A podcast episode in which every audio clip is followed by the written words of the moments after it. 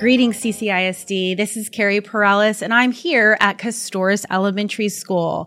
And today we have Jennifer Antonetz and Jaden Lopez. It's awesome to have two students here, or two students, or a student and a teacher. And today we are getting, getting to, to, the, the core. core. Oh, you guys are experts at this. I love it. Well, today we're here at Kostoryz to really talk about math and math instruction. We've been doing a whole series on it, uh, but we like to get to the core. So we wanted to find out what does math look like here at Kostoryz Elementary. We wanted to hear from teachers and from students. So we're going to start with you. Kind of tell us how, how, do you feel about math instru- instruction for the past maybe two years, what it's like in your classroom, and kind of where you start? Um, so last year I started with third grade, and this year is second grade. Um, so I've seen a little bit of both, um, as well as fifth grade even.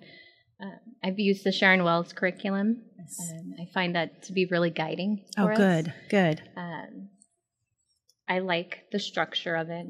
I like how it's very hands-on at the beginning, and then it leads off at the end to where they're doing it more independent work within um, that framework seems to work really well for them. I love the fact that there's PDs on our half day PDs or Sharon mm-hmm. Wells. Now I know after time, some teachers don't necessarily have to go to that because they've already been. Mm-hmm. Uh, did you get to participate in those? Yes, since I'm technically new to second grade this oh, okay. year. Um, I've been going to those. Yay! So awesome. yeah, I, fun to learn. I think that's so beneficial because you can kind of practice it, ask mm-hmm. questions. I know I typically go to the fourth grade one, mm-hmm. and uh, the teachers give so many good ideas. Just hearing from other yes. teachers what you can do. Do you find mm-hmm. that you have that same thing? I do, and I like how the trainers have been able to go to other campuses as nice. well, other districts even. Um, and they bring other ideas like this is how I used it in the classroom, or this is how I've seen other teachers present it, and they can share other ideas. Yes, sharing is caring, mm-hmm. definitely. So tell us about math for you. Now, your teacher goes and she learns a lot, and then she comes back and she teaches your class. So tell us kind of like what math is like in your classroom. It's it's fun and and um and it's creative. Ooh, it's creative. What kinds of things are creative? Do y'all get up out of your desk ever to do any type of math or? Oh yeah. Um, we this one time we were learning about shapes, oh. and um, Ms. Uh, Ms. Antonetz let us go around the room. Let us go around the room to to look for other shapes in the room. Oh, nice. So you kind of had a little scavenger hunt around the room looking for shapes. Very cool. Now, when math gets hard, and this can be for both of y'all, when it gets hard, because we want, we know math can be challenging. And as each grade level builds upon the other. And so one of the big things in the framework is that we have to make sure kids remember everything from every year so that they have a really sound foundation, especially when they go off to middle school and high school. So when it gets hard, what do you typically do for students? And then what do you typically do when it gets hard and you need help? I know for myself when I when the students when it does get hard, I help them guide them through it, not you know exactly give them the answer, of course, okay. but guide them through it. We do the monitoring around the room, um, and as we're monitoring, we can kind of spot those students and you know just stopping next to them and saying, okay, well, tell me what you think and help them to guide them through the questions and have their own thoughts rather than me just giving them. I love answers. it. It's that productive struggle, mm-hmm. giving those guided questions so they can find, because that's what life is, right? Unfortunately, when you're out there, there's not going to be people following around telling you, oh, the answer is this. So they have to right. think for themselves. So does that happen when you, when you have trouble with math? What do you typically do? I typically do just raise my hand and Miss Antonetz comes comes to, she comes to your rescue. That's nice. Do you uh, talk to your peers ever? Do you get a chance to talk to your peers or the other students in the classroom? Yeah. Tell me a little bit about that. Um, so we turn we we do this thing called turn and talk, and we oh. like when we when we need, when we do math, um, we turn and talk to to our shoulder partner, and and we and we um we talk about the problem. Yeah. Awesome. Is that good to sometimes to think, oh, good, that's what I was thinking, or I'm glad she doesn't know either. So now we can ask the teacher. Sometimes it's good to talk it out, right? Yeah, I, I'm the same way. If I can talk to other people about it and talk it through, then I know I know it. If I can't talk it through, then that means I don't know it. So that's good that you are allowed to talk in class. Back in the old days, because I'm kind of old, we weren't even allowed to talk in class. Isn't that crazy?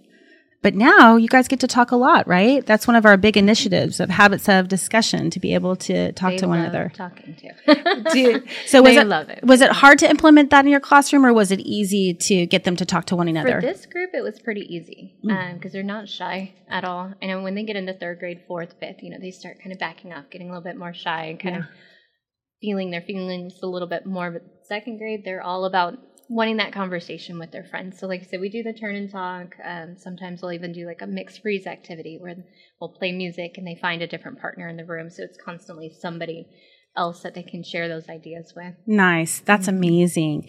Do you find that it's good that you have? I know the district provides everything that you pretty much need.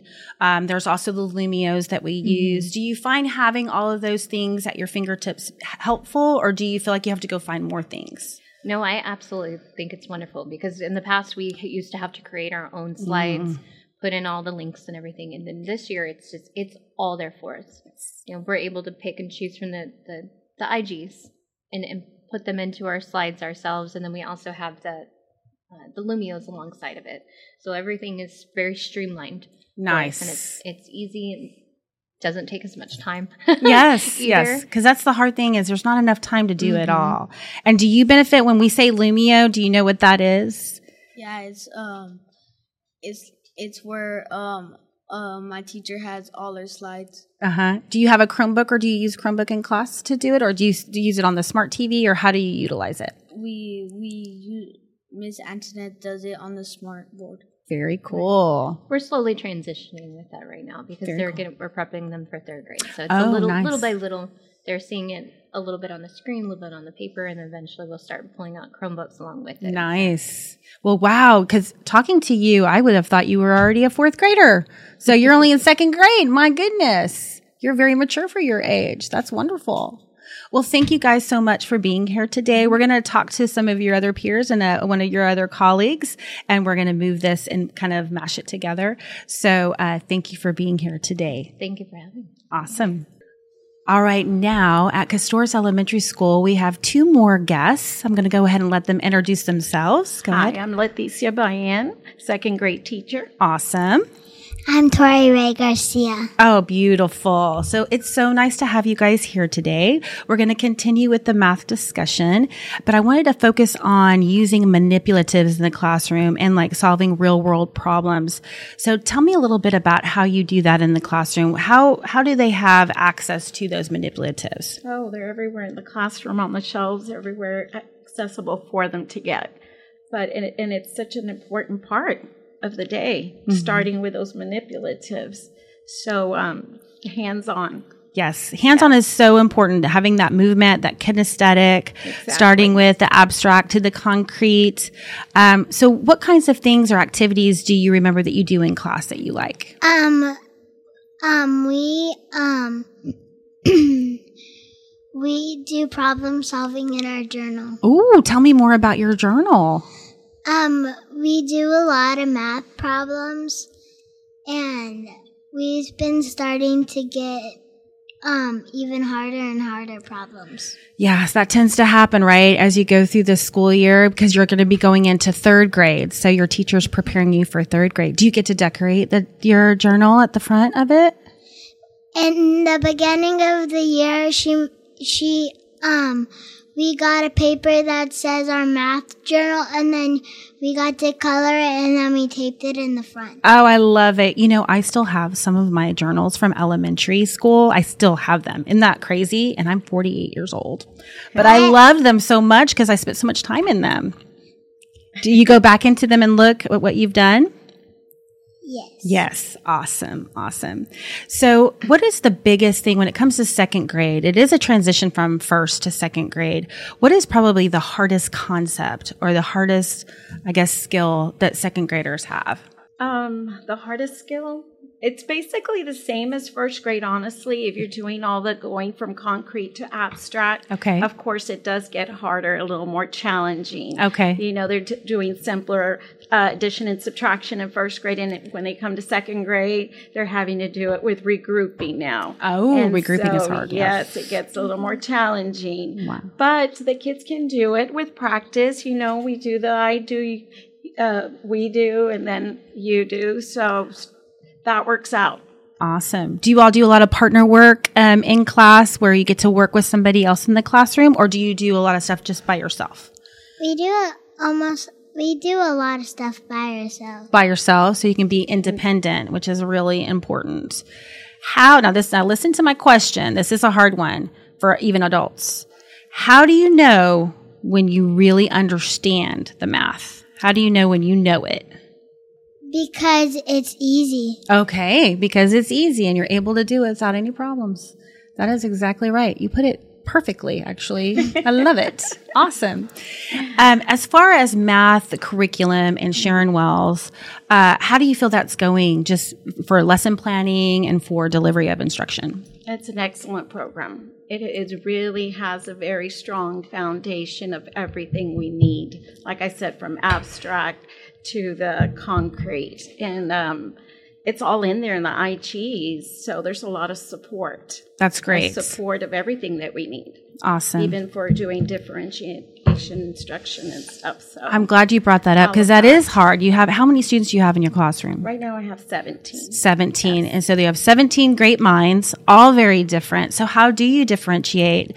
Do you use, are there certain, certain things you use for certain students or do you do stations or how does that work?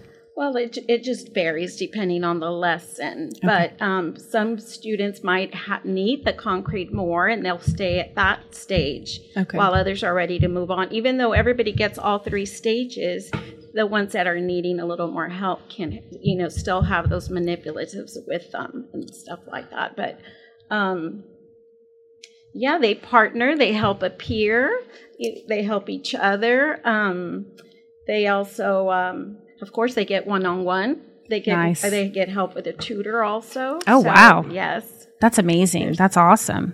What about parents? Like, how do parents know what's going on? Is there any type of things that you do for parents when it comes to the math area? Well, we definitely send math homework. Okay. And it ties into the Sharon Wells. Nice. So that they know what they're going to get tested on. okay. So like that, they're ready and they get that extra practice. Very cool. And do your parents, when you go home with math, are they like, oh, I don't know, ask your teacher, or do they end up helping you, or how does that work?